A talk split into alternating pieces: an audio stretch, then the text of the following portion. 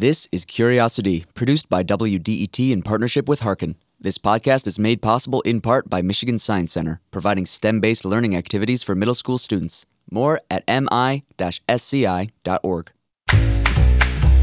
I'm Quinn Klinefelter, and this is Curiosity, where WDET answers your questions about all things concerning Metro Detroit.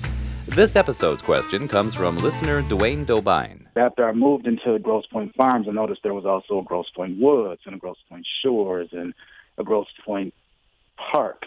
And so at that point, I wondered, well, why why are there five separate cities that are of seemingly small size with the same name? I was trying to figure out, was there some type of dispute over land? Was were they controlled by families or something of that nature? So it's always something that interests me, but I could never really find a good answer on my own. Well, the trail to the truth begins back in Grosse Pointe Farms at a small, well appointed home that was once set on what's called a ribbon farm, a long, narrow slice of farmland typically set beside a body of water. There are a couple things in this house that's extraordinary. We believe it to be the oldest ribbon farmhouse in Grosse Pointe in Detroit, circa 1823. Isabel Donnelly is the Director of Education for the Grosse Pointe Historical Society. She says ribbon farms used to cover the lake shoreline in an original Grosse Pointe area that stretched all the way towards Hamtramck. It was a Grosse Pointe township, and Grosse Pointe is French for large point. So that was for canoemen there's the point, you know, and the French names. So, so that's where the ribbon farm families came out.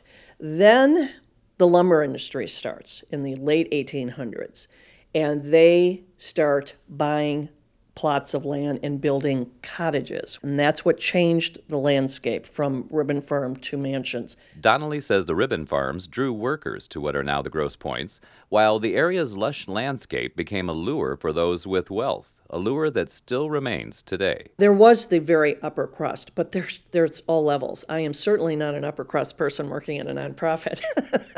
you know, I mean there are a lot of levels here, but I think it was that early years that Detroit became such a boom city and that so many wealthy people were here and had these huge mansions.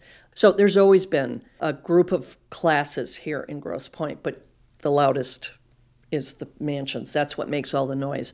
That affluence brought with it a reputation for exclusivity, that the Grosse Pointes only wanted a certain kind of resident, ones who were wealthy and respectable. Even Hollywood began portraying the Grosse Pointes as synonymous with old money snobbery in everything from feature films to the hit cartoon television series The Simpsons. Look at those stupid city slickers with their fur coats and pointy hats. Homer, those are elk. I still hate them. Go back to Grosse Pointe! But the chair of the board of the Grosse Pointe Chamber of Commerce, Kathleen Mullins, says the stereotype of the area as being standoffish is overblown. We know that there's this reputation from long ago that Grosse Pointe was an exclusive community. And I remember thinking, oh, those Grosse Pointers.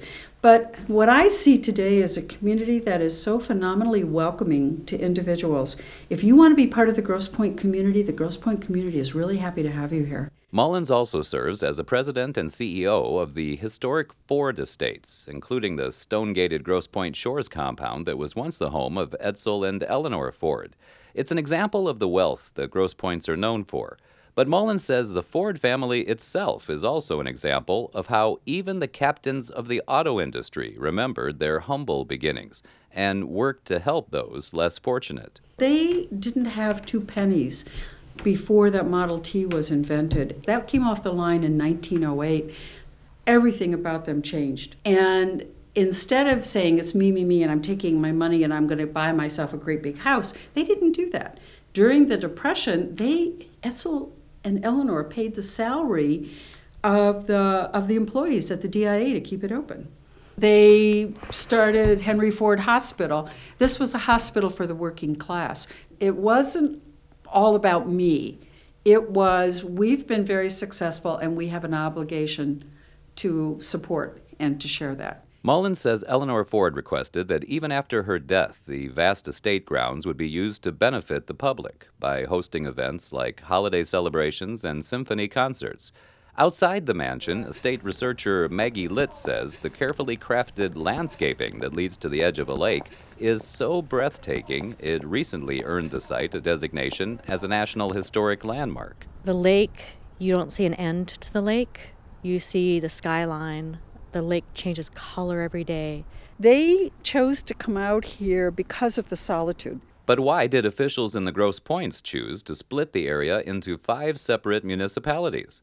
The woman with the answer to the mystery is Grosse Pointe Historical Society researcher Pam Scanlon. The rich people from um, Detroit would come to Grosse Pointe when the weather was nice, and uh, they would come and have a good time. Of course, naturally, alcohol, adult beverages were part of the uh, scenario. Then they had some trouble in 1880s on the subject of alcohol. Some people wanted it, some people did it because it was ruining their lovely homes, especially in the farms.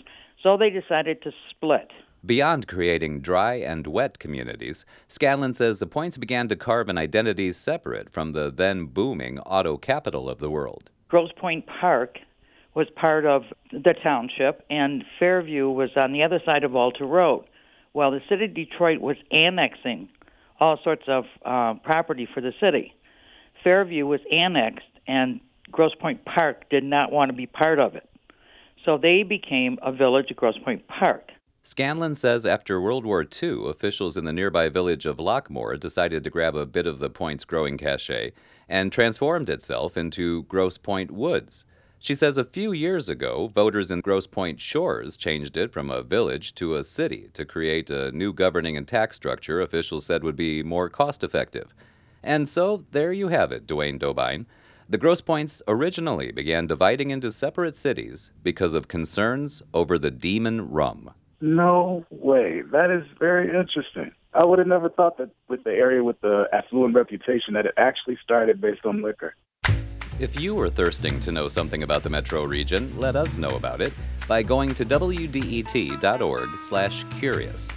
I'm Quinn Klinefelter. WDET's Curiosity is supported by Michigan Science Center. More at mi-sci.org.